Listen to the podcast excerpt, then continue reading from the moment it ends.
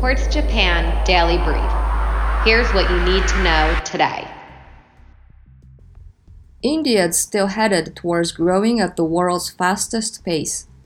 Despite the pandemic, the country's GDP rose by more than 20% between April and June compared to the same period last year.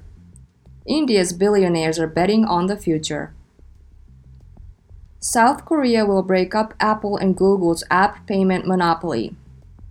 New legislation will make the tech giants offer other forms of payment for their app stores, allowing app creators to bypass new commission charges.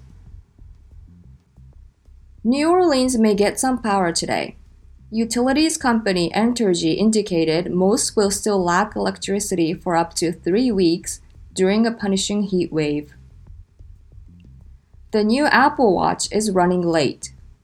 Adding bells and whistles like blood pressure sensors has reportedly complicated the manufacturing process and led to quality issues. Syria's oil leak is about to reach Cyprus. Turkish authorities say 20,000 metric tons are poised to wreak havoc on the Cypriot coastline.